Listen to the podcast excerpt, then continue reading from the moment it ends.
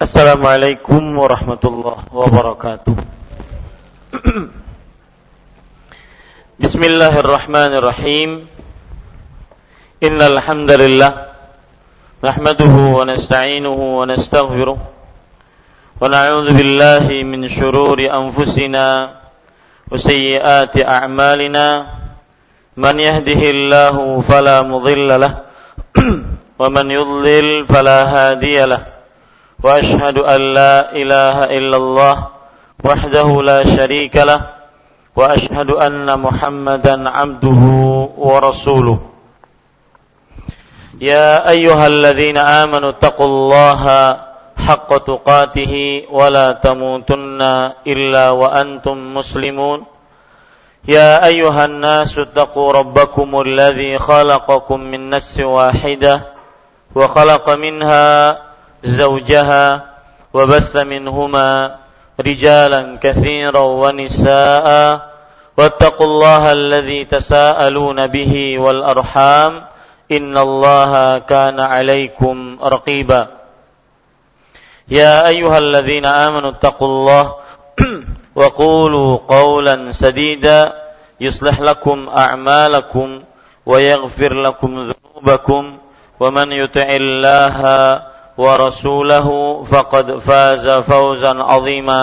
أما بعد فإن أصدق الحديث كتاب الله وأحسن الهدي هدي محمد صلى الله عليه وعلى آله وسلم وشر الأمور محدثاتها وكل محدثة بدعة وكل بدعة ضلالة وكل ضلالة في النار. Alhamdulillah kita bersyukur pada Allah Subhanahu wa taala pada hari ini malam sel malam Selasa 22 Safar 1436 Hijriah kita kembali duduk bersama mengkaji kitab Bulughul Maram min Adillatil Ahkam yang ditulis oleh Fadilatul Syekh Al-Imam Al-Hafidh Ibnu Hajar Al-Asqalani rahimahullahu taala. Salawat dan salam semoga selalu Allah berikan kepada Nabi kita Muhammad sallallahu alaihi wa alihi wasallam pada keluarga beliau, para sahabat serta orang-orang yang mengikuti beliau sampai hari kiamat kelak. Dengan nama-nama Allah yang husna dan sifat-sifat yang ulia, saya berdoa Allahumma inna nas'aluka ilman nafi'an wa rizqan tayyiban wa amalan mutaqabbala. Wahai Allah, sesungguhnya kami mohon kepada Engkau ilmu bermanfaat, rezeki yang baik dan amal yang diterima. Amin ya rabbal alamin. Bapak Ibu saudara-saudari yang dimuliakan oleh Allah, kita masih membicarakan kitabut taharah babul mashi alal khuffain. Bab mengusap dua khuf. Dan pada kesempatan kali ini kita membaca hadis yang ke-68. Wa an Thauban radhiyallahu anhu qal ba'asa Rasulullah sallallahu alaihi wa alihi wasallam sariyatan fa'amarahum an yamsahu 'alal asaibi yani 'alal amaim. والتساخن يعني الخفافة رواه أحمد وأبو داود وصححه الحاكم dari Thauban radhiyallahu anhu beliau berkata Rasulullah sallallahu alaihi wa alihi wasallam pernah mengirim sariyah atau pasukan kecil. Beliau menyuruh mereka untuk mengusap al-asaib, yakni surban dan at-tasakhin yakni khuf yaitu sepatu khuf diriwayatkan oleh Ahmad dan Abu Daud dan disahihkan oleh Al-Hakim. Bapak Ibu saudara-saudari yang dimuliakan oleh Allah, poin pertama dari hadis ini adalah biografi perawi sahabat yang meriwayatkan hadis ini. Beliau adalah Sauban. Sauban namanya bin Bujdud. Sauban bin Bujdud. Ba, jim, dal, dal. Bujdud. bin Bujdud. Nama Thauban bin Bujdud. Uh, sedikit sedikit tentang nama Bapak Ibu saudara-saudari termasuk hal yang merupakan bakti kepada orang tua adalah ketika nama maka disebutkan kita binnya. Ya. Jadi jangan ditinggalkan bapak kita yang dengannya setelah takdir Allah adanya kita atau keluarga kita atau apa orang tua kita. Jadi kalau buat nama ataupun menulis sesuatu harus ada bin, bukan harus akan tetapi itu sebagai bentuk kita adalah anak dari seorang orang tua. Taib. Thauban bin Bujdud aslinya nama beliau begitu, kunyahnya Abu Abdullah. Kemudian beliau penduduk uh, daerah yang disebut dengan Sarrat. Sarrat itu adalah sebuah tempat antara kota Mekah dengan kota Yaman. As-Sarrat, As-Saratu, ya. Beliau penduduk kota itu. Terletak antara kota Mekah dengan kota Yaman. Dan Bapak Ibu saudara-saudari yang dimuliakan oleh Allah Subhanahu wa taala, kemudian beliau ini asalnya adalah uh, beliau ini asalnya adalah seorang sabi, budak. Budak kemudian dimerdekakan, dibeli oleh Rasulullah Sallallahu Alaihi Wasallam dan dimerdekakan oleh beliau. Makanya sering disebut Thauban Maula Rasulillah. Saya tulis. Sering disebut Thauban Maula Rasulillah. Thauban maula Rasulullah sallallahu alaihi wasallam.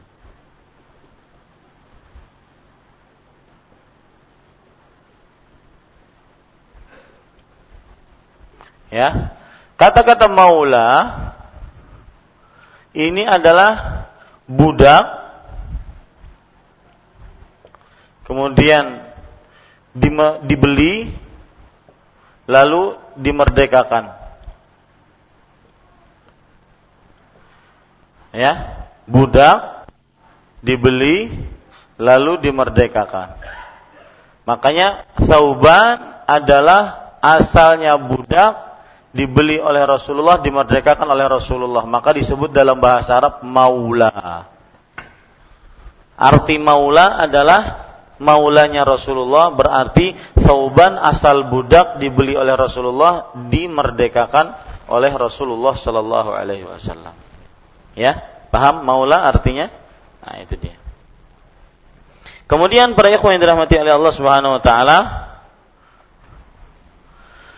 dan beliau termasuk orang yang senantiasa selalu menemani Rasulullah Shallallahu Alaihi Wasallam Kemudian setelah Nabi Muhammad SAW meninggal, beliau pindah ke negeri Syam dan turun di Romlah. Romlah di mana? Ada yang ingat? Romlah. Kalau dengar berita tentang Palestina, Romlah, Ramlah, Ramalah. Ya, bahasa Arabnya Romlah. Ramalah. Berarti tinggal uh, setelah Nabi Muhammad SAW meninggal, kemudian pindah ke Syam, yaitu pindah ke Palestina dan tinggal di Ramallah. Kemudian pindah ke Homs. Dalam bahasa Arabnya Hims. Ke Homs. Homs di mana? Homs di mana? Suria. Ya, Suria. Dan meninggal di sana sampai pada tahun 54 Hijriah. Jadi beliau meninggal pada tahun 54 Hijriah. Ini sedikit tentang Thauban radhiyallahu an. Dan e, Bapak Ibu saudara-saudari yang dimuliakan oleh Allah, untuk daerah Syam itu banyak sekali para sahabat para sahabat Nabi yang sepeninggal Rasulullah mereka berhijrah atau berpindah berdakwah ke negeri Syam. Ya, berdakwah ke negeri Syam. Entah itu Suria, Libanon, Yordania, Palestina, ya, negeri-negeri Syam. Dan memang secara kultur dan juga cuaca Syam adalah campuran antara Arab dengan Eropa. Ya, antara Arab dengan Eropa. Jadi makanya orangnya putih-putih dan e, cuacanya seperti cuaca di Eropa. Ada musim panas, ada musim dingin. Ya, dan e, bukan seperti tanah Arab yang gersang tetapi penuh dengan pepohonan. Taib. Kemudian Bapak Ibu saudara-saudari kita masuk kepada poin yang kedua, makna hadis ini. Di sini disebutkan dari Thauban radhiyallahu anhu ia berkata Rasulullah Shallallahu alaihi wasallam pernah mengirim sariyah. Sariyah ada beberapa penafsiran, catat baik-baik. Sariyah adalah tentara yang berjumlah atau pasukan yang berjumlah 5 sampai 300 5 orang sampai 300 orang. Ini adalah arti syariah. Jadi Rasulullah SAW pernah mengirim syariah. Syariah itu istilah dalam bahasa Arab yang menunjukkan kepada sebuah pasukan yang berjumlah 5 sampai 300 sampai 400. 300 atau 400. Kemudian juga yang perlu diketahui syariah itu ada dua macam. Syariah yang memang diutus dari perkampungan atau negara muslim. Jadi seperti Rasulullah Shallallahu Alaihi Wasallam dahulu, beliau mengutus dari kota Madinah syariah sebanyak tiga orang sampai kepada 400 300. Ya. Ada syariah adalah yang mana orang-orang muslim bersafar. Kemudian diperintahkan oleh Rasulullah ketika mereka bersafar ayo kalian pergi ke daerah sana. Nah begitu. Jadi syariah jenis kedua adalah pasukan yang bukan diutus dari dari negara muslim tetapi dari pertengahan kemudian disuruh berbelok ke mana ke kanan ke kiri untuk memerangi suatu kaum. Itu namanya syariah. Bisa membedakan pak? Ya. Syariah jenis pertama apa? Yang diutus dari negeri kaum muslim.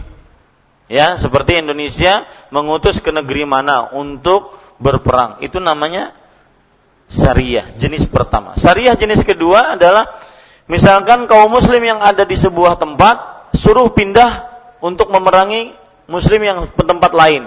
Nah, itu juga syariah. Ya. Pasukan yang diperintahkan untuk memerangi sebuah daerah di tengah perjalanan. Nah, itu adalah pengertian syariah. Pasukan yang diperintahkan untuk memerangi sebuah daerah di tengah perjalanan. Jadi tengah perjalanan Misalkan mereka ingin pulang atau mereka ingin diam di situ ternyata tidak dapat perintah untuk memerangi daerah yang lain. Itu namanya syariah juga. Kemudian kita lanjutkan, beliau menyuruh mereka untuk mengusap al-asaib. Asaib artinya adalah surban. Asaib artinya adalah surban. Kenapa disebut asaib surban? Karena dia asaib maknanya adalah mengikat. Karena surban mengikat kepala. Namanya gitu, ya. Makanya disebut dengan asaib. Kenapa disebut dengan asaib surban? Karena surban artinya mengikat. Asaib artinya mengikat. Dan surban sifatnya adalah mengikat kepala. Baik. Kemudian dan at-tasakhin. Tasakhin artinya adalah khuf.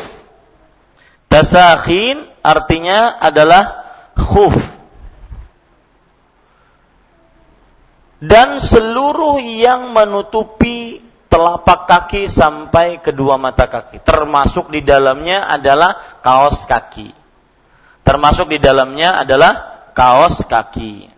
Jadi tasakhin bisa diartikan sepatu khuf, bisa diartikan kaos kaki karena maknanya seluruh yang menutupi kaki sampai kedua mata kaki. Taib Bapak Ibu saudara-saudari kita lanjutkan. Hadis ini diriwayatkan oleh Imam Ahmad serta Abu Daud dan disahihkan oleh Imam Hakim. Bapak Ibu saudara-saudari meskipun di dalam hadis ini ada pembicaraan yang menunjukkan bahwasanya hadisnya agak bermasalah dari sisi kesahihan dan tidak sahihnya. Akan tetapi wallahu alam pendapat yang lebih kuat hadis ini adalah hadis yang sahih, tidak ada keraguan di dalamnya karena para perawinya semuanya adalah perawi yang thiqah, yang terpercaya dan sanatnya tersambung insyaallah taala. Taib Bapak Ibu saudara-saudari, sekarang kita masuk kepada poin yang keempat, hukum dan pelajaran yang kita bisa ambil dari hadis ini. Yang pertama, hadis ini menunjukkan bahwa boleh mengusap di atas surban. Boleh mengusap di atas surban tatkala berpuas eh, tatkala berwudu.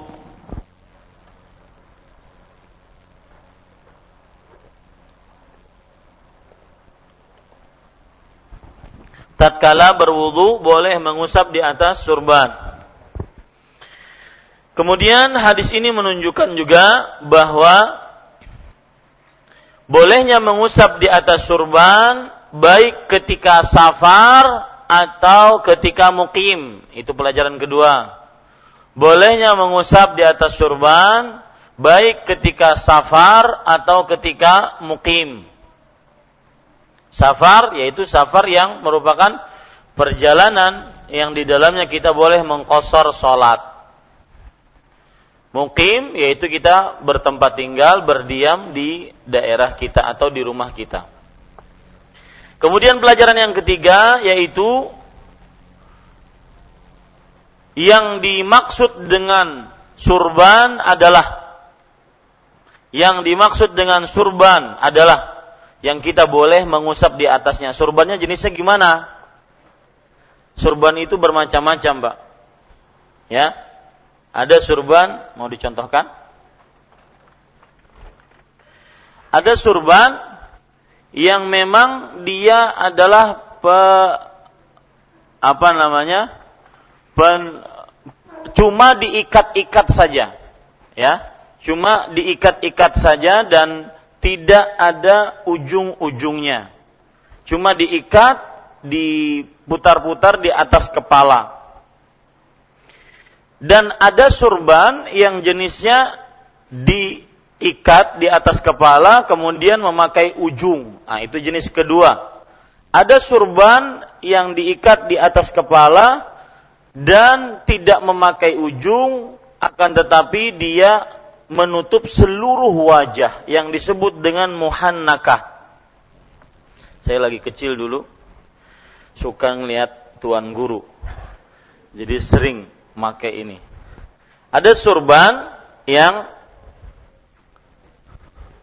dia itu memakainya seperti ini saja. Ya. Ah, di apa namanya? Wah, cocok lah. Ketujuh mengetawakan ulun. ya, surban ini ini surban. Ini jenis surban yang kedua. Ya, yang pertama, ada yang kedua yang mem, yang dipakai kadang-kadang dan ini banyak dipakai oleh para tuan guru dan itu yang dipakai oleh sebagian orang Arab yaitu surban yang ada ininya. Ya. Nah, biasanya dipakai begini. Nah. Nah, Ya? Nah, sudah kada usah dilapas lagi kan. Ya, ini surban jenis kedua. Ada surban yang dia menutup seluruh kepala dan sampai menutup uh, uh, apa telinga kemudian leher sehingga nah, kenapa saya jelaskan ini para ikhwas sekalian dirahmati oleh Allah karena para ulama berbeda pendapat tentang surban yang diperbolehkan untuk di, diusap di atasnya. Ya, apakah surban jenis pertama, ataukah surban jenis kedua, ataukah surban jenis ketiga? Dan ingat, surban ini adalah pakaian. E, nanti kita bicarakan pakaian orang Arab yang dipakai oleh Rasulullah SAW. Dan apakah sunnah? Nanti kita bicarakan itu. Ingatkan saya kalau saya lupa. Uh, yang jelas tadi pelajaran ketiga apa? Ah? Apa pelajaran ketiga? Hah? Termasuk surba uh, apa? Oh, pengertian surban. Pengertian surban yang diperbolehkan diusap di atasnya adalah semua jenis surban Baik yang cuma diikat-ikat di atas kepala ataupun yang memakai apa namanya? Eh, buntutnya ya, ujungnya ada atau surban yang jenis muhannakah. Tulisannya begini biar tidak salah, saya tulis. Muhannakah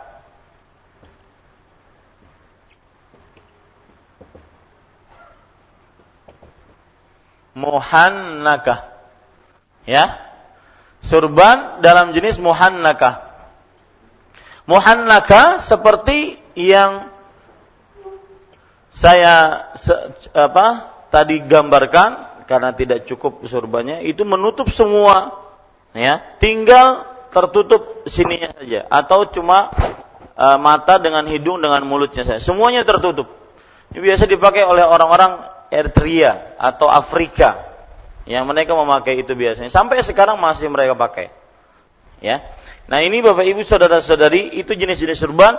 Maka pengertian surban yang boleh diusap di atasnya ketika berwudu adalah seluruh jenis surban. Tiga-tiganya tadi. Seluruh jenis surban. Ya. Taib Kemudian para ikhwah yang dirahmati oleh Allah Subhanahu wa taala, pelajaran selanjutnya yang kita bisa ambil dari hadis ini adalah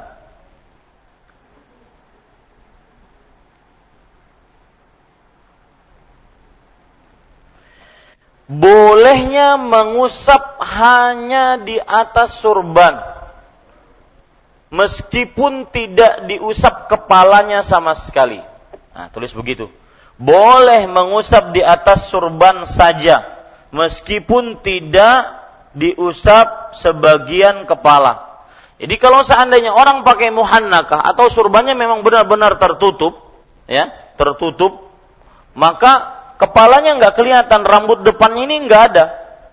Maka pada saat itu boleh dia mengusap di atas surbannya saja. Di atas surbannya saja boleh mengusap di atas surban saja meskipun tidak mengusap sebagian kepala. Ini pelajaran yang keberapa? Yang keempat. Yang kelima, para ikhwan yang dirahmati oleh Allah Subhanahu wa taala. Dan catat dan juga boleh dan juga boleh mengusap di atas sebagian kepala kemudian di atas surban. Jadi disambung, ya. Misalkan begini mengusapnya, misalkan memakai surbannya begini, sebagian kepalanya kelihat. Ketika berwudu, kita usap di atas sebagian kepala, kemudian di atas surban. Karena kalau ini dilepas semua susah.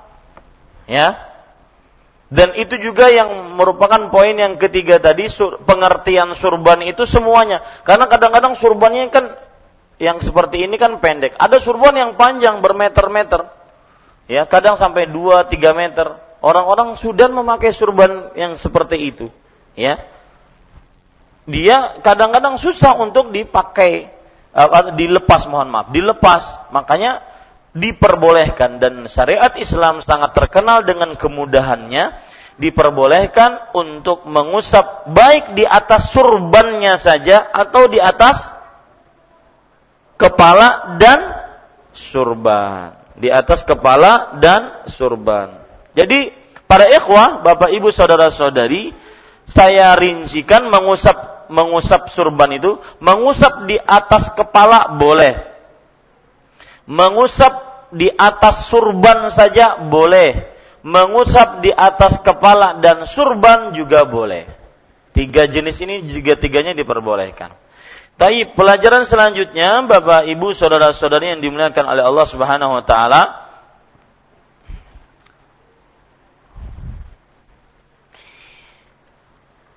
apakah mengusap di atas surban harus juga syaratnya kepala suci? Catat. Jadi permasalahan yang keberapa ini? Hukum dan pelajaran keberapa?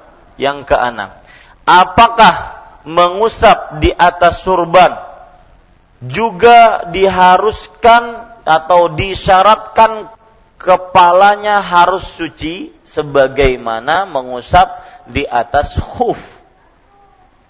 Paham ya, Pak? Mengusap di atas khuf itu kan syarat kaki harus apa? Suci sebelumnya, baru kita pakai kaos kaki ataupun pakai sepatu khuf baru boleh kita mengusap di atasnya. Nah, ini pertanyaan, apakah mengusap di atas surban juga disyaratkan suci kepala? Suci kepala? Paham pertanyaannya? Maka jawabannya pendapat yang paling kuat tidak harus. Ya, tidak harus. Karena tidak ada hadis sahih atau lemah pun yang menunjukkan bahwasanya harus suci kepalanya. Kalau ada niscaya akan diberitahukan oleh Rasulullah SAW syariatnya. Nah, itu dia. Jadi poin yang keenam atau pelajaran yang keenam adalah mengusap di atas surban, ya, mengusap di atas surban maka tidak harus kepalanya apa? Suci. Ada orang bertanya, Ustadz, surban kalau jenis yang dipakai seperti orang Arab Saudi itu surban yang diperbolehkan diusap di atasnya atau tidak? Ya, yang dipakai oleh e, sebagian orang biasanya khatib-khatib Jumat juga di Indonesia memakainya yang segitiga. Ya, segitiga. Itu diwajibkan untuk ber apa dibolehkan untuk mengusap di atasnya atau tidak? Kalau dipakai seperti ini. Ya? Maka jawabannya Bapak Ibu saudara-saudari yang dimuliakan oleh Allah Subhanahu wa taala yang dimaksud dengan surban yang diperbolehkan untuk mengusap di atasnya adalah surban yang mengikat-ngikat kepala. Adapun surban yang hanya kain diletakkan di atas kepala, maka tidak termasuk kecuali kalau kain tersebut di ataskan letakkan di atas kepala kemudian di, diikat-ikat di leher. Nah, itu boleh termasuk di dalam surban. Baik. Kita lanjutkan Bapak Ibu saudara-saudari yang dimuliakan oleh Allah Subhanahu wa taala. Kalau ada orang bertanya, e, kenapa kepala tidak harus cuci? Bukankah ini pengkiasan terhadap mengusap di atas khuf yang mana kaki harus suci. Maka kepala pun kata mereka harus suci kalau kita ingin mengusap di atas surban. Maka jawabannya antara mengusap di atas surban dengan mengusap di atas khuf beda. Bedanya dari sisi mana? Kaki hukum asalnya apa? Kalau kita berwudu, hukum asalnya diapain? Diusap atau dibasuh? Dibasuh. Sedangkan rambut kepala hukum asalnya apa? Diusap. Nah, itu bedanya. Ya. Maka asal muasalnya ini pun suci gitu. Jarang kepala kena apa? Kena najis. Ya, ini Bapak Ibu saudara-saudara. Dan yang paling kuat yang paling kuat alasan kita adalah Rasulullah sallallahu alaihi wasallam tidak pernah menerangkan kalau ingin mengusap di atas surban kepalanya pun harus suci. Taib. Bapak Ibu saudara-saudari yang dimuliakan oleh Allah. Kemudian pelajaran selanjutnya masih pertanyaan. Pelajarannya ini berupa pertanyaan-pertanyaan. Apakah mengusap di atas surban juga ada waktunya. Kalau mengusap di atas khuf berapa waktunya? Tiga hari tiga malam untuk untuk apa? Musafir. Satu hari satu malam untuk mukim. Nah, apakah mengusap di atas surban juga seperti itu? Catatnya adalah apakah mengusap di atas surban juga terbatas dengan waktu Pendapat yang paling kuat, wallahu a'lam, Bapak, Ibu, saudara-saudari yang dimuliakan oleh Allah Subhanahu wa taala,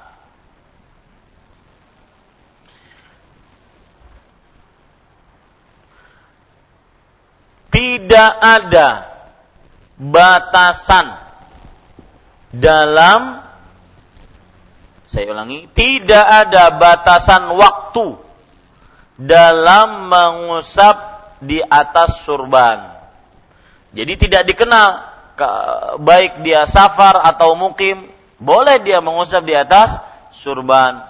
Ya, tidak dikenal satu hari satu malam, berapa saja boleh selama dia memerlukannya. Kecuali kalau dia hadas besar, junub misalkan, maka itu harus mandi. Ya, maka itu harus harus mandi. Kemudian Bapak Ibu saudara-saudari yang dimuliakan oleh Allah Subhanahu wa taala,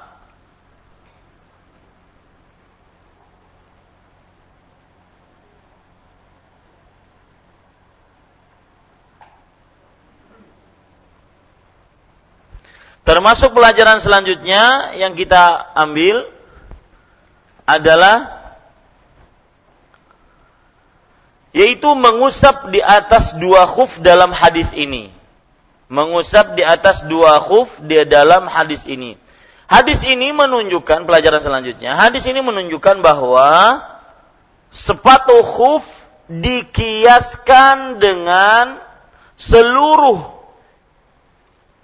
pembalut kaki yang sampai dua mata kaki. Saya ulangi pelajarannya, sepatu khuf dikiaskan dengan seluruh pembalut kaki entah itu sepatu kulit ataupun sepatu eh, apa kain yang menutup dua menutup telapak kaki sampai dua mata kaki. Entah itu eh, kaos kaki. Nah ini dia. Sepatu khuf dikiaskan dengan seluruh pembalut kaki yang sampai dua mata kaki. Ya sampai dua mata kaki jadi termasuk di dalamnya kaos kaki, termasuk di dalamnya apa? Gips, termasuk di dalamnya macam-macam. Ya. Yang jelas kaki terbalut sampai mana? Dua mata kaki.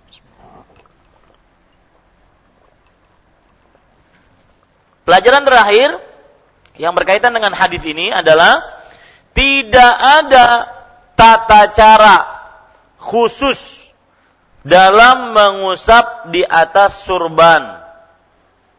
Tidak ada tata cara khusus dalam mengusap di atas surban.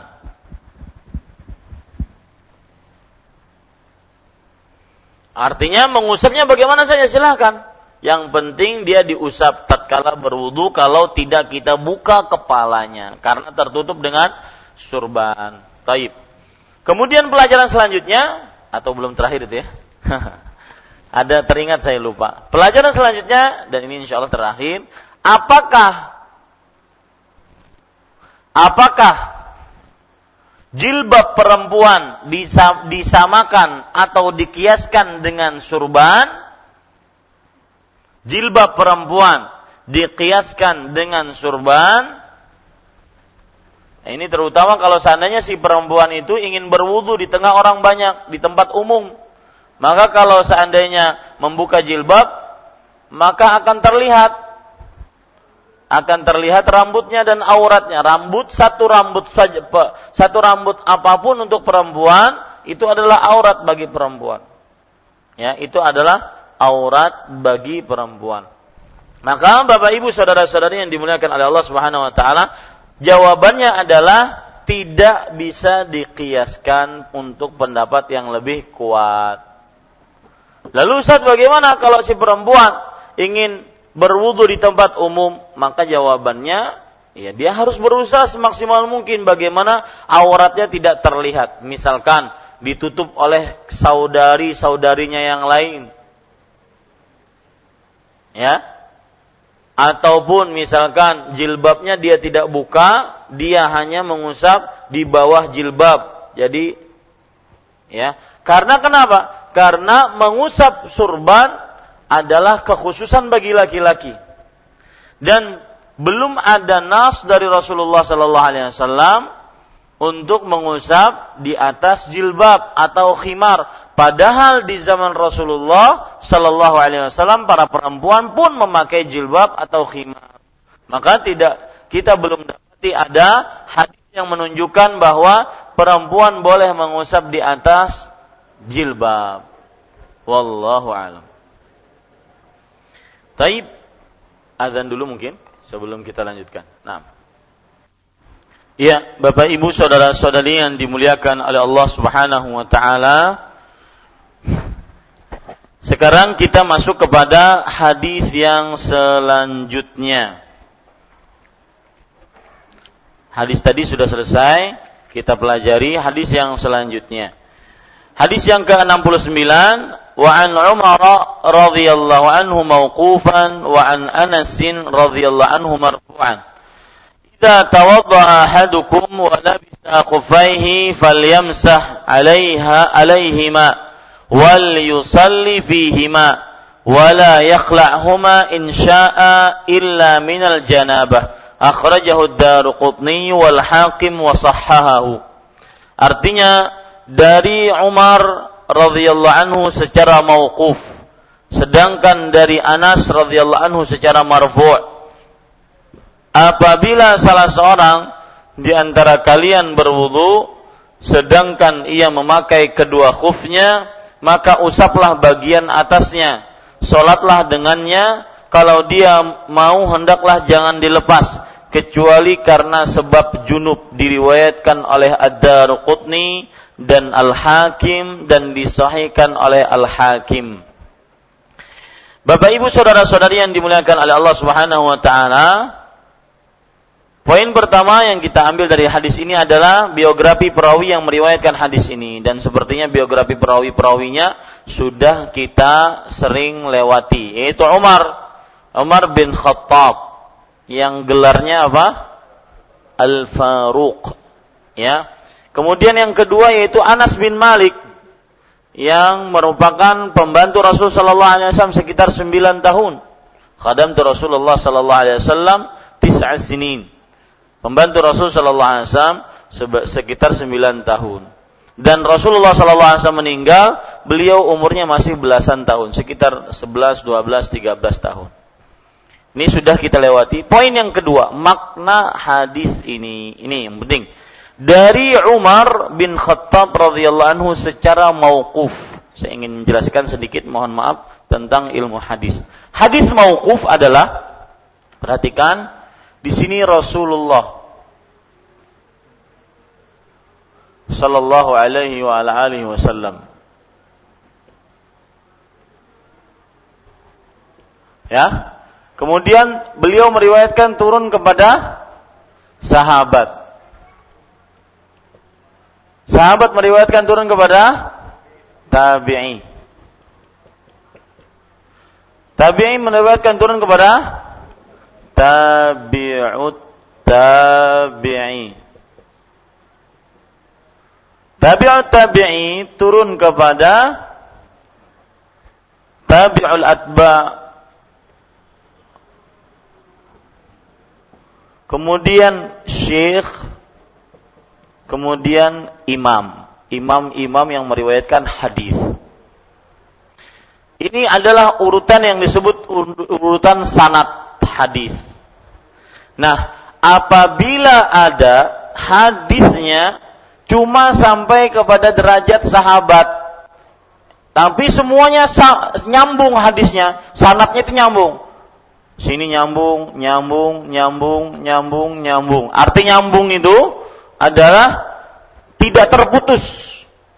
Saya meriwayatkan kepada si fulan, si fulan meriwayatkan kepada artinya orangnya itu benar-benar ketemu, mendengar langsung. Itu nyambung namanya. Nah, nyambung kepada sahabat, maka hadisnya disebut dengan hadis mauquf. Hadis apa? Mauquf. Artinya berhenti sampai Rasulullah. Eh, sampai apa? Sahabat. Ya. Sedangkan ada namanya hadis marfu'. Hadis marfu adalah nyambung, nyambung dari imam, misalkan di sini Imam Bukhari, Imam Muslim, Imam Tirmidzi, Imam Nasai. Nah ini, imam meriwayatkan dari syekhnya. Syekh meriwayatkan dari tabi'ul atba, tabi'ul ta, meriwayatkan dari tabi'ut tabi'in. Kemudian tabi'ut tabi'in meriwayatkan dari tabi'in. Tabi'in meriwayatkan dari sahabat, sahabat meriwayatkan dari Rasulullah sallallahu alaihi wasallam. Itu namanya hadis apa? Marfu'. Jadi hadis marfu pengertiannya adalah hadis yang sampai kepada Rasulullah. Hadis mauquf hadis yang hanya terhenti sampai sahabat. Ya. Hadis yang hanya terhenti sampai sahabat. Bisa dipahami ini Pak antara mauquf dengan marfu'? Jadi mauquf adalah hadis yang hanya sampai kepada sahabat saja. Tidak sampai kepada Rasulullah. Artinya itu perkataan sahabat. Bukan perkataan siapa? Rasulullah. Ustaz, kenapa disebut hadis? Bukankah hadis itu adalah perkataan Nabi? Maka jawabannya itulah ilmu hadis, ya ilmu hadis adalah hadis yang hadis-hadis yang diriwayatkan baik dari sahabat itu berarti hadis mauquf tidak sampai kepada Rasulullah. Kalau sa sampai kepada Rasulullah disebut hadis apa? Marfu. Nah, di sini dari Umar bin Khattab radhiyallahu anhu meriwayatkan secara secara apa? Lihat. Mauquf berarti perkataannya hanya sampai kepada Umar. Nah, Sedangkan dari Anas bin Malik ya meriwayatkan sampai kepada siapa? Rasulullah. Di, dalam dalam uh, riwayat yang lain ya Anas bin Malik radhiyallahu anhu meriwayatkan sampai kepada Rasulullah. Maka satu riwayat sampai hanya Umar, riwayat yang lain dari Anas sampai kepada Rasulullah. Hadisnya apa? Sama. Hadisnya apa? Sama. Ini para ikhwas sekalian dirahmati oleh Allah. Itu mudah-mudahan bisa dipahami ya. Taib kita lanjutkan. Dari Umar secara mauquf. Sedangkan dari Anas secara marfu. Paham Pak ini? Ya. Apabila salah seorang di antara kalian berwudu sedangkan ia memakai kedua khufnya maka usaplah bagian atasnya. Ini sudah bisa dipahami ya. Jelas ini. Usaplah bagian atas khuf, yaitu punggung dari telapak kaki. Salatlah dengannya. Kalau ia mau, hendaklah jangan dilepas. Nah, ingat, ini yang jadi pembicaraan. Jangan dilepas kecuali karena sebab junub. Di sini tidak dijelaskan jangan dilepasnya berapa lama. Sedangkan di awal kita sudah membaca hadis jangan dilepas kecuali berapa hari? Tiga hari untuk musafir. Satu hari satu malam untuk mukim. Nah di sini enggak. Jangan dilepas. Enggak ada batasan. Nah di sini permasalahan nanti yang kita bahas ya. Maksud jangan dilepas artinya tidak ada batasan. Mau seminggu, sebulan, ya tidak buka-buka sepatu, mama sebulan buka kada buka sepatu kayak apa? Ya. Hmm. Imbah buka langsung siup orangnya. Ya. Nah, itu yang jelas maksudnya jangan dilepas artinya tidak ada batasan. Jadi kasih catatan jangan dilepas catatan kaki ya dalam buku kita lihat maksud jangan dilepas tidak ada batasan waktu. Bapak kan punya buku semua, maksud jangan dilepas adalah tidak ada batasan waktu. Kecuali karena sebab junub. Jadi ini hadis menjelaskan kepada kita nggak ada batasannya. Khuf itu boleh berlama-lama. Meskipun mukim boleh tiga hari tiga malam, lima hari lima malam, silahkan. Terutama kalau pas di musim dingin begitu. Susah untuk melepaskan kaos kaki. Kecuali pas junub baru dilepas. Diriwayatkan oleh Ad-Daruqutni, Al-Hakim dan disahihkan oleh Imam Hakim. Bisa dipahami Pak ya hadisnya? Taib. Sudah nyala kah? Sudah nyala kah ya?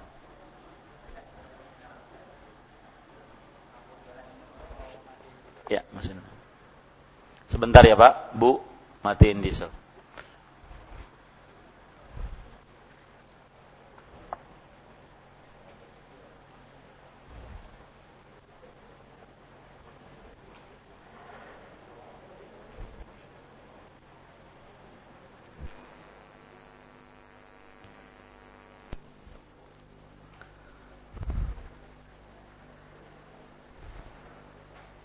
Ya, kita lanjutkan Bapak Ibu saudara-saudari, bisa dipahami ya hadisnya?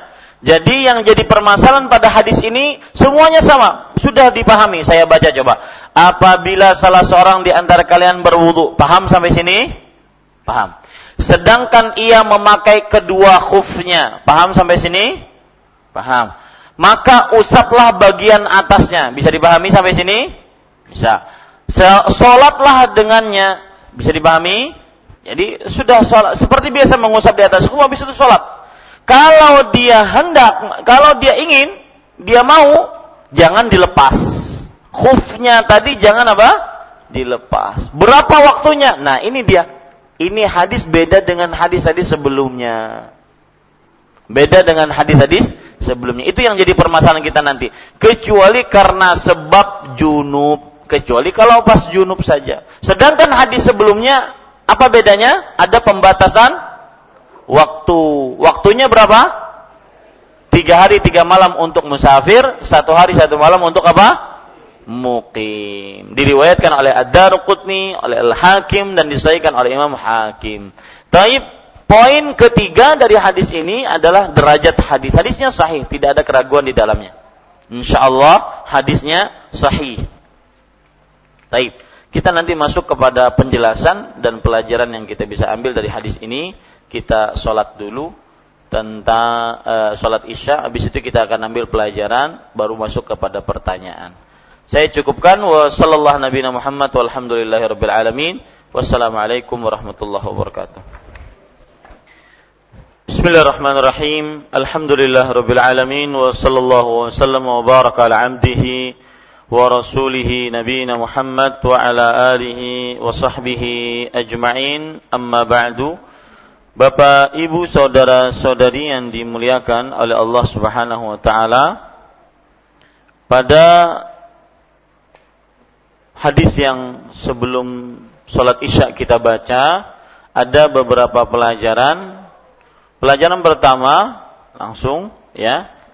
Pelajaran pertama adalah Hadis ini menunjukkan syarat mengusap dua khuf kakinya harus suci. Syarat mengusap dua khuf kakinya dalam keadaan suci. Sebagaimana disebutkan dalam hadis ini, "Idza tawaddaa ahadukum" apabila salah seorang di antara kalian berwudu menunjukkan bahwasanya ya e, syarat mengusap di atas dua khuf adalah harus suci. Taib. Kemudian pelajaran yang kedua dalam hadis ini adalah terjadi perbedaan pendapat di antara para ulama tentang waktu pengusapan. Tulis begitu, terjadi perbedaan pendapat di antara para ulama tentang waktu pengusapan. Ada orang yang curhat ke saya, Ustadz, kalau pas bulughul maram nggak usah deh beda-beda pendapat, langsung yang rojihnya aja. Soalnya saya bingung masalahnya katanya. Enggak ini untuk pembendaharaan kita. Jadi kapan kita melihat orang begitu, maka kita misalkan Bapak kalau pergi ke Pakistan, India, kemudian Bangladesh, Bapak akan dapati orang waladhalin, nggak ada yang amin, cuma imamnya saja. Wah ini batal semua ini. Padahal mereka memakai mazhab Hanafi. Ya. Jadi ini untuk pembendaharaan ilmu fikih kita. Jadi apa tadi yang kita sebutkan? Terjadi perbedaan pendapat dalam perkara waktu pengusapan. Apakah ada batas atau tidak ada batas? Itu perbedaannya. Apakah ada batas atau tidak ada batas?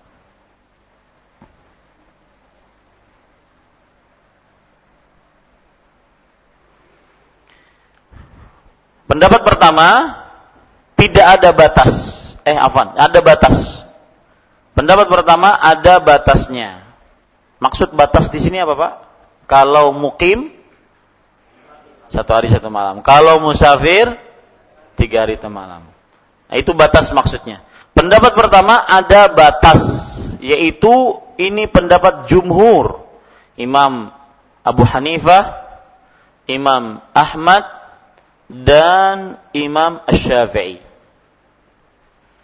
Ada batas Imam Ahmad, Imam Syafi'i, Imam Abu Hanifah dan juga Imam Ibnu Abdul Bar dari mazhab Maliki. Imam Abnu Ibnu Abdul Bar dari mazhab Maliki. Pendapat yang kedua yaitu tidak ada batas. Jadi untuk mengusap di atas khuf nggak ada batas. Mau sebulan, mau lima hari, mau satu hari, silahkan nggak ada batas. Dan ini pendapat sebagian dari para sahabat. Wah, subhanallah ya. Umar bin Khattab, Uqbah bin Amir, Abdullah bin Umar. Ini adalah pendapat para sahabat. Kemudian Hasan al-Basri. Apa? Hasan al-Basri. Dan madhab Maliki. Jadi bedanya mazhab Maliki dengan jumhur dalam ini. Yaitu bahwa mereka menyatakan tidak ada batas dalam mengusap khuf. Ya, tidak ada batas dalam mengusap dua khuf. Tapi Bapak Ibu saudara-saudari, mana yang lebih kuat? Ada batas atau enggak ada batas? Hah? Dalilnya? Nah, ini yang bingung Ustaz. Ya. Pendapat yang paling kuat adalah ada batas. Pendapat yang paling kuat apa? Ada batas. Dalilnya satu. Dalilnya bahwa yang menyebutkan ada batas hadisnya mutawatir, kuat, kuat sekali. Sekitar 70 sahabat. Afwan, sekit, eh, kebanyakan para tabi'i, para ahli fikih menyatakan akan hal itu. Ya, hadisnya mutawatir. Jadi, pendapat yang paling kuat adalah ada batasnya. Satu hari satu malam untuk mukim, tiga hari tiga malam untuk musafir. Dalilnya hadisnya mutawatir. Yang menyebutkan adanya batas hadisnya mutawatir. Yang kedua, ini pendapat kebanyakan ulama. Ini alasan kita yang kedua, kenapa menguatkan kebanyakan para ulama.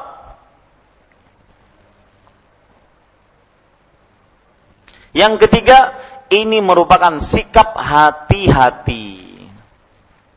Ini merupakan sikap hati-hati.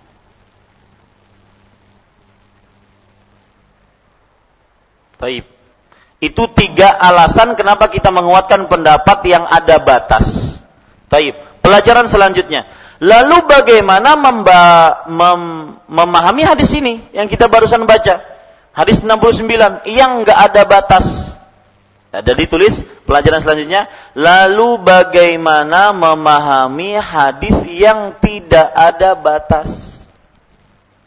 Lalu bagaimana memahami hadis yang tidak ada batas? Jawabannya titik dua hadisnya umum dibawa kepada yang khusus. Hadisnya umum dibawa kepada yang khusus. Mak, segelas pulang. Taib. Haus pinanya hari ini. Mati lampu apa? Ya, Bapak Ibu saudara-saudari yang dimuliakan oleh Allah Subhanahu wa taala, ya, hadis tentang tidak ada batas umum dibawa kepada yang khusus. Khususnya ada batas. Itu dia. Ya. Yang kedua, yang kedua alasannya ya, atau bagaimana kita menjawabnya atau memahami hadis yang tidak ada batas ini adalah kalau dalam keadaan terpaksa. Kalau dalam keadaan apa? Terpaksa. Karena pernah dilakukan oleh para sahabat, di antaranya Abdullah bin Umar. Jadi terpaksa akhirnya terus mengusap di atas khuf walau sebulan. Tapi apa? Terpaksa. Paham jawabannya sekarang? Bagaimana memahami yang ke-69 ini agar tidak bertentangan dengan hadis yang ada batasnya. Ini kan hadis 69 tidak ada batas dalam mengusap khuf. Maka bagaimana memahaminya? Yang pertama jawabannya tadi apa? Hadisnya umum dibawa kepada yang khusus. Yang khusus adalah ada batasnya. Taib. Jawaban yang kedua yaitu kalau dalam keadaan terpaksa, boleh.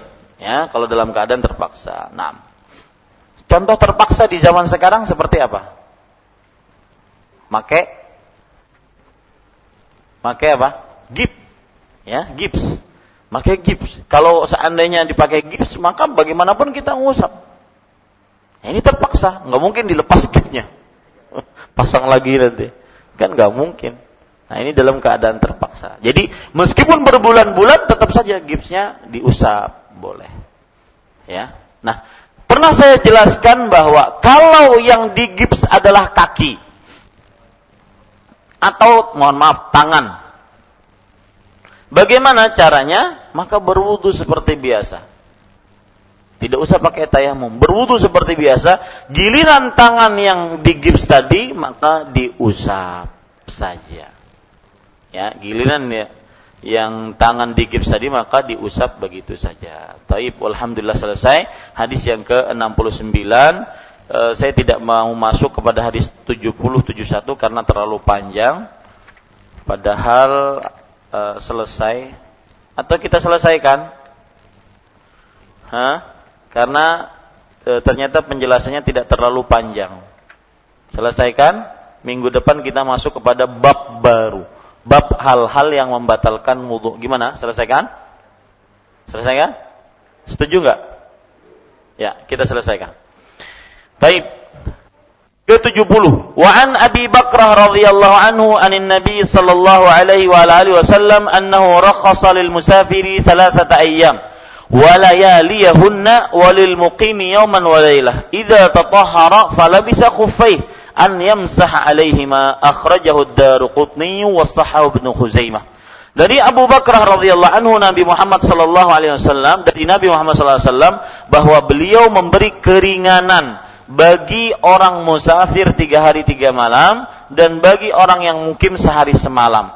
Apabila ia telah bersuci dan memakai kedua sepatunya, maka ia cukup mengusap bagian atasnya dikeluarkan oleh Ad-Daruqutni dan disahihkan oleh Ibnu Khuzaimah. Bapak Ibu saudara-saudari, poin pertama Abu Bakrah. Nama aslinya Nufai' bin Harith Al-Thaqafi saya tulis Nufai' bin Harith Al-Thaqafi. Nama aslinya Nufai' bin Harith Al-Thaqafi.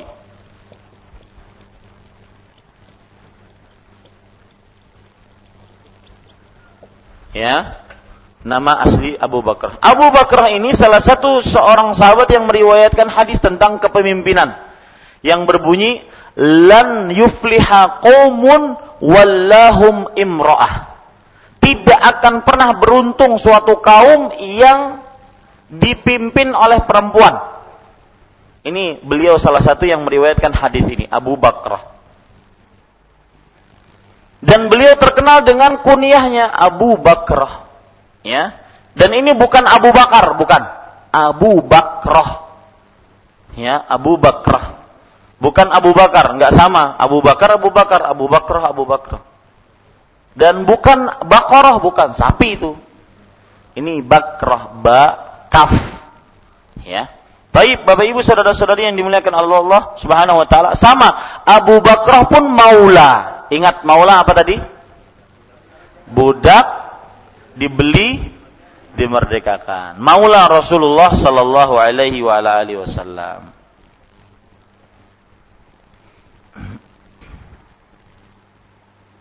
Beliau terkenal dengan ahli ibadah. Wa kana mithlun nasli minal ibadah. Beliau terkenal sangat kokoh ibadahnya. Itu Abu Bakar. Meninggal pada tahun 49 pada tahun 49 Hijriyah. Taib. Kita langsung kepada poin kedua yaitu makna hadis ini dari Abu Bakar radhiyallahu anhu dari Nabi Muhammad sallallahu alaihi wasallam bahwa beliau memberi keringanan bagi seorang musafir. Memberi keringanan artinya keringanan yang diberikan oleh syariat Islam. Ya, keringanan yang diberikan oleh syariat Islam. Dan keringanan itu biasanya adalah sebuah hukum yang diberikan karena ada alasan keringanan. Sebuah hukum yang diberikan karena ada alasan. Jadi catat keringanan adalah sebuah hukum yang diberikan karena ada alasan. Untuk meringankan. Untuk meringankan. Taib. Bagi orang musafir tiga hari tiga malam. Dan bagi orang yang mukim sehari semalam. Ini sudah kita jelaskan pada pertemuan sebelumnya. Dan kapan menghitung tiga hari tiga malam? Atau menghitung satu hari satu malam? Dari mulai kapan? Pendapat yang paling kuat? Dari mulai? Ah, mengusap. Dari mulai apa? Mengusap. Kapan kita mulai mengusap? Mulai saat itu dihitung satu hari satu malamnya. Ya, Bukan mulai memakai khufnya, bukan. Mengusap. Taib. Bagi orang yang mukim, mukim artinya orang yang tinggal di sebuah tempat tinggal dan tidak bersafar. Sehari semalam. Apabila ia telah bersuci dan memakai kedua sepatunya, maka cukuplah ia mengusap bagian atasnya saja. Dikeluarkan oleh Ad-Daruqutni dan disahihkan oleh Imam Ibnu Khuzaimah. Hadisnya adalah hadis yang sahih, ya Pendap, pelajaran yang kita bisa ambil hadis ini sama tentang waktu. Jadi nggak perlu dicatat. Sama tentang waktu. Bahwa untuk musafir berapa? Tiga hari tiga malam. Untuk mukim berapa? Satu hari satu malam. Dihitungnya dari mulai diusap. Sama ini. Taib kita lanjut kepada hadis yang ke-71. Wa an Ubay ibni Imarah radhiyallahu anhu annahu qala ya Rasulullah amsahu 'ala al-khuffain qala na'am. Qala yawman? Qala na'am. Qala wa yawmain qala na'am. Qala wa thalathata ayyam? Qala na'am. Wa ma syi'ta akhrajahu Abu Dawud. Wa qala laisa bil qawi. Artinya dari Ubay bin Imarah radhiyallahu anhu beliau berkata wahai Rasulullah bolehkah aku mengusap dua khuf? Kemudian beliau menjawab, ya boleh. Lalu dia bertanya lagi, bolehkah dalam sehari? Ya boleh. Lalu bertanya lagi, bolehkah dalam dua hari? Beliau menjawab, ya boleh. Lalu bertanya lagi, bolehkah dalam tiga hari? Beliau menjawab, ya boleh. Bahkan sesukamu. Diriwayatkan oleh Abu Daud, ia katakan hadis ini tidak kuat.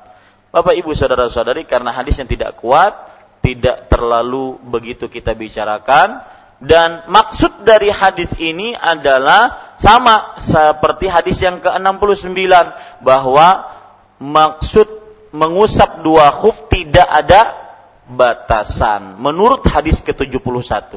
Nggak ada batasan waktu karena disebutkan di akhirnya iya bahkan sesukamu. Jadi boleh nggak ada batasan, cuma hadisnya pun apa? Lemah. Jadi tidak bisa dijadikan sandaran hukum. Taib. Ini yang bisa saya sampaikan dan walhamdulillah alladzi bi ni'mati tatimmus salihat. Segala puji hanya milik Allah yang dengan nikmatnya sempurna eh, amal-amal saleh kita selesai tentang bab mengusap dua khuf. Minggu depan jika kita masih hidup dalam ketaatan, maka kita akan membahas bab hal-hal yang membatalkan wudhu. Itu pun kalau saya ada di Banjarmasin. Demikian. Wallahu alam sallallahu nabi Muhammad walhamdulillahi rabbil alamin. Silahkan jika ada yang ingin dipertanyakan kanan dulu. Ada dari kanan? Tidak ada? Nah, tengah ya silahkan Bapak. Terima kasih. Mengenai mengusap dua khuf Ustaz, bisa nggak kita terapkan sekarang? Maksudnya zaman sekarang ini. Soalnya kalau kita masuk masjid tanpa lepas sepatu mungkin dijalengin orang gitu. Iya. Terus yang kedua mengenai sorban. Biasanya kan ada ada kopiah gitu yang di ini gitu apa termasuk sorban gitu Ustaz? Iya. Aja. Ya, bagus pertanyaannya. Yang pertama, ba, e, bagaimana apakah mungkin kita masih di zaman sekarang mengusap dua khuf? Maka jawabannya sangat mungkin. Ya, satu karena hukum Islam sampai akhir zaman. Hukum Islam itu adalah salah satu ciri karakteristiknya adalah bako. Bako itu tersisa sampai akhir zaman, abadi sampai akhir zaman. Maka bagaimanapun hukumnya tetap bisa dilakukan. Mungkin kita kalau di Indonesia akan e, tidak akan dirasa aneh, tetapi di beberapa daerah yang masih e, masjidnya masih tanah, maka masih bisa dilakukan dengan khuf. Ya. Kemudian juga kalau seandainya tentara ada yang mungkin menjaga presiden kah, menjaga e, yang perlu mereka jaga, mereka akhirnya nggak mungkin pakai dilepas dulu sepatunya, ya. Ter, keburu ditembak presidennya. Maka ini keringanan bagi mereka untuk masuk dengan dengan sepatu, ya, dengan sepatu ke dalam masjid. Dan uh, asal hukum memakai sepatu atau sendal ke dalam masjid diperbolehkan dengan catatan tidak membawa apa? najis. Nah, seperti itu. Adapun uh, yang kedua, pertanyaan tentang uh, surban. Kalau surbannya di ada kopiahnya kemudian kemudian dililit apakah terma, bisa masuk ke dalam hadis tadi? Ya, maka jawabannya bisa masuk ke dalam hadis tadi. Asalkan dia adalah surban yang diikat-ikat di kepala. Ya. Ada pertanyaan yang timbul dari pertanyaan Bapak, yaitu apakah kopiah saja termasuk surban? Ya, baik kopiah kayak ulun pakai, yang hitam, yang e, kopiah haji, atau kopiah jenis-jenis macam-macam, apakah bisa dikiaskan dengan surban? Maka jawabannya tidak bisa. Karena surban itu adalah yang diikat-ikat. Itu pengertiannya. Baik. Ada pertanyaan dari Mas Ari mungkin? Silakan. Bismillah. Barakallahu fiikum Ustaz. Wa fiikum barak. Uh, menanyakan tentang hadis 68 dan 69 yang 68 ini hukum memakai surban Ustaz apakah ya. wajib surban? Hukum memakai surban. Apa hukumnya? Tadi ya. sudah saya singgung ya. Mohon ditanya kalau saya lupa. Hukum memakai surban. Maka jawabannya perhatikan.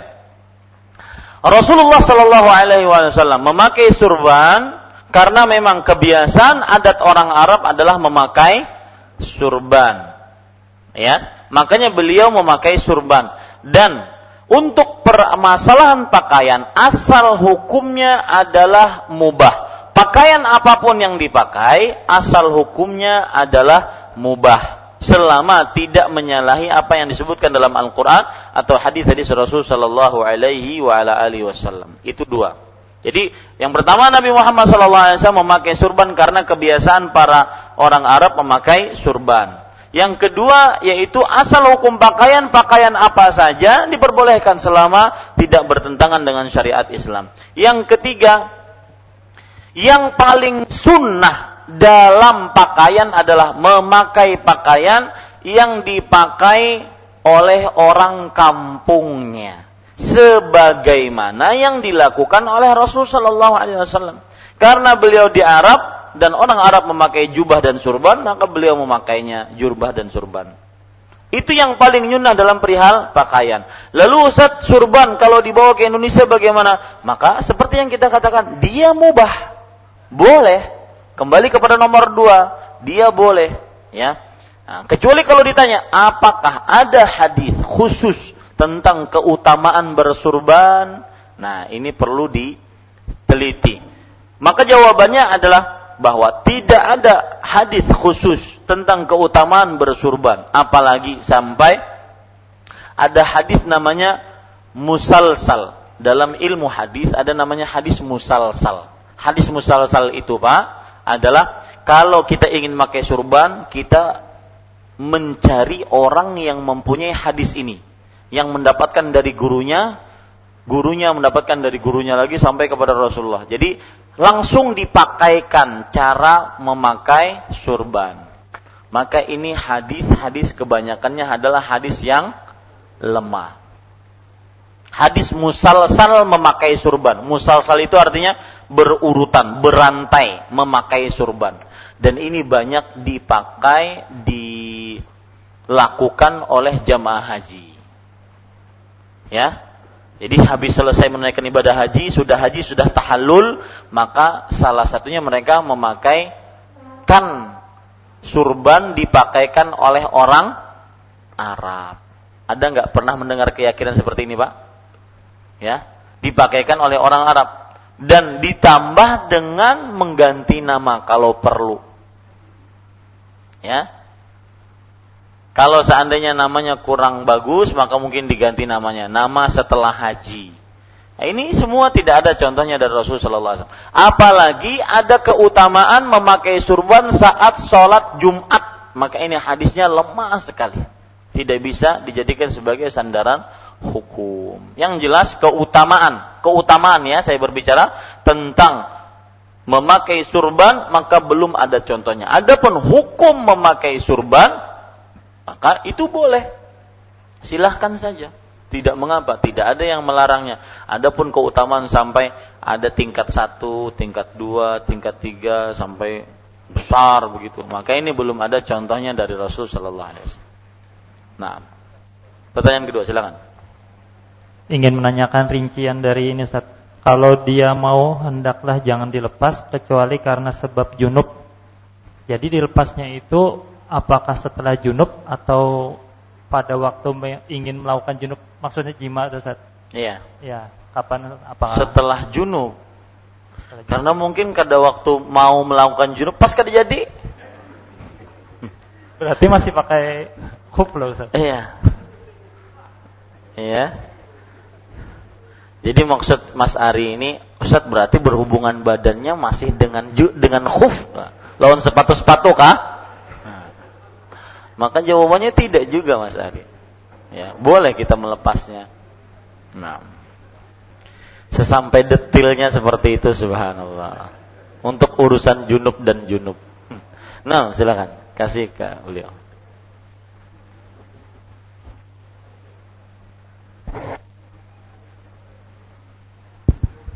Assalamualaikum warahmatullahi wabarakatuh. Waalaikumsalam.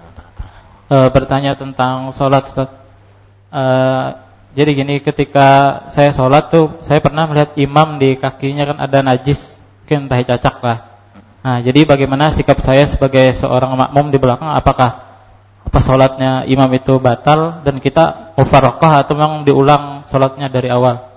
Itu pertanyaan yang pertama. Yang kedua eh, perempuan yang apa melahirkan dalam keadaan apa sesar ya? Apakah ada masa nifasnya? Gitu. Sekarang Assalamualaikum warahmatullahi wabarakatuh. Waalaikumsalam warahmatullahi wabarakatuh. Untuk makmum yang melihat pada imam ada najis, maka kalau memang dia benar-benar melihat imam, maka pada saat itu uh, dia boleh mufarakah.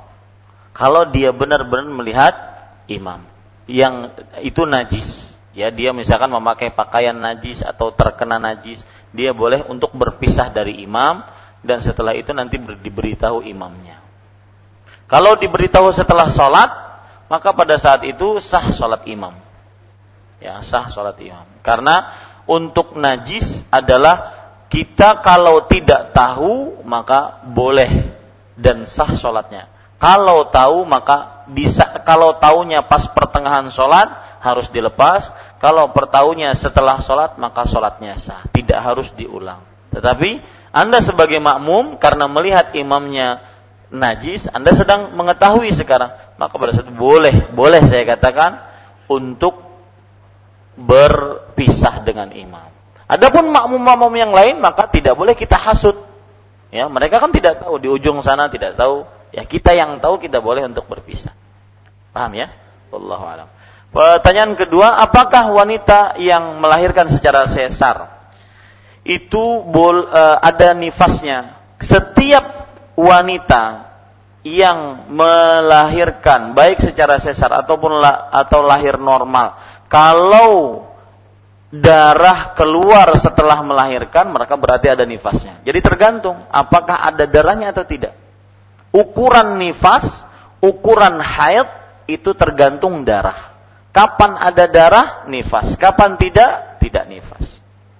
Allah. Eh, saya ingin nanya ibu-ibu, ibu-ibu gimana? Ada darah nggak orang kalau sesar?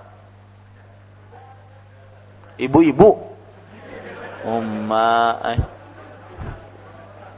Ada? Ada, oh, berarti ada pak. Jadi ukurannya adalah darah. Sampai seperti nifas, hitungan nifas seperti biasa. Nah, wallahu Begitu juga haid. Haid ukurannya adalah apa? Ukurannya darah. Kalau ada haid, eh, kalau ada darah maka haid. Kalau tidak ada, meskipun misalkan gini, kebiasaan dia haid dari tanggal 1 sampai tanggal 7. Ternyata keluar cuma dua hari karena udah keluar lagi saat bersih, bahkan seperti hadis Aisyah keluar lendir putih. Maka suci berarti. Ya. Nah, lalu Ustaz nanti keluarnya setelah tanggal 8. Nah, gimana? Ibu-ibu yang sudah dipelajari. Orang wanita haid dari tanggal 1 sampai tanggal 7. Keluar darah dari tanggal 1 dan 2 saja. Habis itu benar-benar suci. Kemudian nanti keluarnya tanggal 8 lagi keluar bercak-bercak coklat. Nah, ibu-ibu yang sudah dipelajari gimana hukumnya? Dianggap haid atau bukan? Hah? Bukan. Bagaimana dalam hadis Ummu Salamah La na'uddul qudrata was sufrata ba'da tuhri syai'an. Kita tidak menganggap bercak-bercak ataupun e, warna kuning sedikit pun setelah suci sama sekali. Kita kita nggak kita nggak anggap itu sebagai haid. Jadi ukurannya adalah darah. Meskipun waktunya tidak sesuai dengan misalkan waktunya haid 40 hari. Ustadz, ulun 5 hari nifas sudah berhenti darahnya Ya sudah, pian berarti nifasnya habis. Ya, nifasnya habis. Mau berarti perainya lima hari aja lah ya. Anak perai kan anak apa? Ya, ada lucu pak. Kawan saya, istrinya melahirkan. Jadi kebiasaan itu eh, haid itu 40 hari kan, kebiasaan perempuan. Eh nifas. Nifas 40 hari. Sidin nungkar mie instan 40 jadi biar kada ingat nungkar mie instan 40 sedus lebih lah segitu ya. Nah, eh, sehari sehari sehari pokoknya mau habis mie instan ini kita langsung aja sini ya, subhanallah Taib, ada yang lain bertanya? Nah, tafadhol. Ustaz dari BBM Ustaz dari Ali di Banjarmasin. Assalamualaikum, mau bertanya, bagaimana kalau kepala dalam keadaan luka terkupas akibat jatuh? Apakah diusap di perban atau bagaimana? Terima kasih. Iya. Kalau seandainya mengusap di atas luka akan memper eh, memperparah lukanya, maka pada saat itu dia boleh mengusap di atas perbannya. Ya, sesuai dengan kemampuannya. Fattaqullaha mastata'tum. Bertakwalah kepada Allah sesuai dengan kemampuan kalian. Nah, tafadhol. Eh, Ustadz nih mohon maaf kalau ada terlewat-lewat sedikit tentang mengusap eh, khuf. Apakah itu ke arah ke atas atau ke arah ke bawah? Hendaknya yang mana? Itu yang pertama. Kalau yang kedua tadi yang surban yang menutup seluruh kepala, apakah telinganya tuh dibiarkan lewat atau seperti apa Ustaz? Iya. Untuk mengusap eh, khuf, maka makanya saya tanya tadi maunya gimana? Apakah dari atas ke bawah atau bawah ke atas? Karena memang tidak ada nas yang begitu tegas dan begitu rinci yang jelas di atas khuf. Ya, apakah nyamping-nyamping gitu? Ya, ataukah begini, ataukah begini? Tidak ada nas begitu tegas. Tapi kebanyakan para ulama fikih membicarakan bahwa dari bawah bersamaan secara ke atas. Ya, dari bawah bersamaan secara ke atas. Dan tidak mesti harus sama. Wah, basahnya kada sama. Tidak mesti harus yang penting diusap. Tangan kita dibasahi kemudian yang penting di diusap. Selesai. Kemudian untuk eh, memakai surban yang muhannakah tadi yang ditutup seluruhnya ya kecuali mata, hidung atau mulut saja semuanya tertutup sampai telinga-telinga maka apakah telinga tidak masuk bagian usapan? Maka jawabannya pada saat ini ma'fuan dia termaafkan. Karena saking sulitnya mengusap telinga. Wallahu alam. Nah tafadhal silakan kasih mic Pak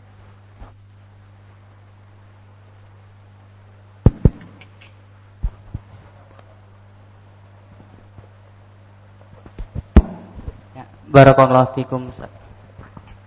wa fiikum barak nah Ya.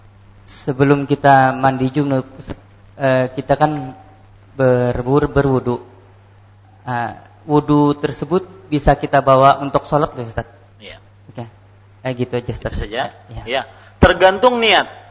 Rasul Shallallahu Alaihi Wasallam bersabda, Innamal a'malu bin niat. Sesungguhnya amal-amal itu sesuai dengan niatnya. Wa innama likulli imri'in ma nawa. Dan sesungguhnya setiap orang sesuai dengan apa yang ia niatkan. Kalau saudara tadi, antum tadi sebelum sholat meniatkan membersihkan hadas kecil dan besar, maka masuk ke dalamnya. Setelah mandi, meskipun kita mungkin pas mandi megang-megang kemaluan, ya, asalkan jangan kentut atau jangan kencing. Pas mandinya tadi, ya, meskipun kita memegang-megang kemaluan, maka sesuai dengan niatnya boleh langsung habis mandi junub, langsung sholat boleh. Ya, sesuai dengan niatnya. Innamal a'malu bin niat wa innamal likulli imri'in ma nawa. Kalau seandainya ingin berwudu, boleh tidak? Boleh. Tidak mengapa. Habis mandi, junub, dia berwudu lagi. Boleh, silahkan, tidak mengapa. Tetapi, hukum bahwasanya, bolehkah wudu ini dipakai, wudu mandi sebelum mandi junub itu dipakai untuk sholat, maka bukan wudunya dipakai, tetapi seluruh proses penghilangan hadas junubnya tadi itu termasuk daripada yang membolehkan kita untuk sho- sholat. Jadi tergantung niat Bapak. Apakah niatnya menghilangkan hadas kecil saja atau hadas besar ataupun menghilangkan dua-duanya. Wallahu alam. Cukup kiranya. Nah, ada lagi? Sebelah kanan Ustaz. Oh, Eh, pina belain muha. Nah, begini Ustaz, tadi berkaitan dengan hadis dari Umar radhiyallahu anhu kan mau maukuf. Pertanyaan yang kami angkat ber- adalah saya pernah mendengar tentang hadis atau atsar para sahabat. Nah, tentang atsar dengan maukuf itu di mana perbedaan? Atsar. Apakah ini boleh kan dikatakan atsar atau bagaimana? Masih. Iya. Bapak Ibu saudara-saudari, uh, ada istilah lain tadi kita sudah pelajari ada hadis mauquf. Hadis yang hanya sampai kepada apa? Sahabat. Ada istilah lain athar. Alif, tha, dan ro. Biasanya ditulis A T S A R. Athar. Ya, athar. Apa bedanya athar dengan hadis mauquf? Maka jawabannya athar itu biasanya tidak pakai sanad. Hanya sampai kepada sahabat, tidak memakai sanad ataupun tidak terlalu diperhatikan tentang sanatnya. Adapun hadis mauquf memang benar-benar ada ada sanatnya dari imam-imam yang meriwayatkan hadis Imam Bukhari, Imam Muslim, Imam Abu Daud ah, sampai kepada sahabatnya itu hadis mauquf. Ya. Beda yang lain antara asar dengan hadis mauquf adalah bahwa asar kebanyakan tidak disebutkan dalam buku-buku hadis yang e, merupakan buku inti. Ya, buku enam Sahih Bukhari, Sahih Muslim, Sunan Abi Dawud, Sunan Tirmidzi, Sunan Nasai, Sunan Ibnu Majah. Tetapi dia disebutkan dalam kitab-kitab lainnya. Tetapi secara umum hadis mauquf dengan asar sama dari sisi dia adalah mengeluarkan yang meng, yang mengucapkannya adalah sahabat. Beda yang ketiga kalau boleh saya tambah, yaitu asar biasanya bukan hanya dari sekedar sahabat, tetapi juga tabi'i disebut juga asar. Perkataan tabi'ut tabi'in juga disebut asar. Perkataan ulama juga disebut dengan asar. Nah, seperti itu. Itu beberapa perbedaan antara hadis mauquf dengan apa? Dengan asar. Nah, cukup kiranya apa yang baik dari Allah Subhanahu wa taala apa yang buruk itu dari saya pribadi. Uh, kemudian Bapak Ibu saudara-saudari, saya ingin mengingatkan bagi yang ingin berumrah bersama kita, bersama Ustadz yang enam ini, saya Ustadz Khairullah, Al-Ustadz Al-Fadhil Hasan Hasbi, Al-Ustadz Al-Fadhil Ustadz Febri, Abu Zamzam, kemudian Ustadz Aiman, kemudian Ustadz Marza, maka silahkan untuk bisa mendaftar.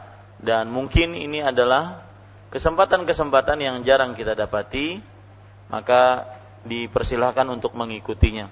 Ini yang bisa saya sampaikan apa yang baik ini dari Allah Subhanahu wa taala. Subhanakallahumma wa bihamdik asyhadu an la ilaha illa anta astaghfiruka wa atubu ilaik wa sallallahu nabiyana Muhammad walhamdulillahi rabbil alamin wassalamu alaikum warahmatullahi wabarakatuh